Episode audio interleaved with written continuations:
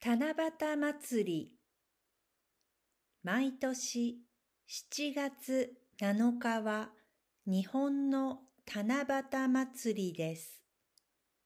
七夕は夏の星のお祭りです。七夕の日にはきれいな紙にお願いを書きます。そして笹にみんなのお願いを飾ります。笹はパンダが好きな食べ物です。日本の山にあります。七夕は中国の古いお話です。平安時代に日本に伝わりました。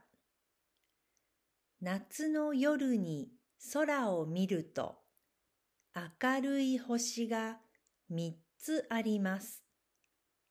女の人と男の人の星、そして白鳥の星です。愛し合っている夫婦が事情があって離れて暮らしていて、毎年7月7日に1日だけ会うことができます。夏の夜空には大きな天の川があるので、二人が川の上を歩けるように白鳥が翼を広げて橋を作っています。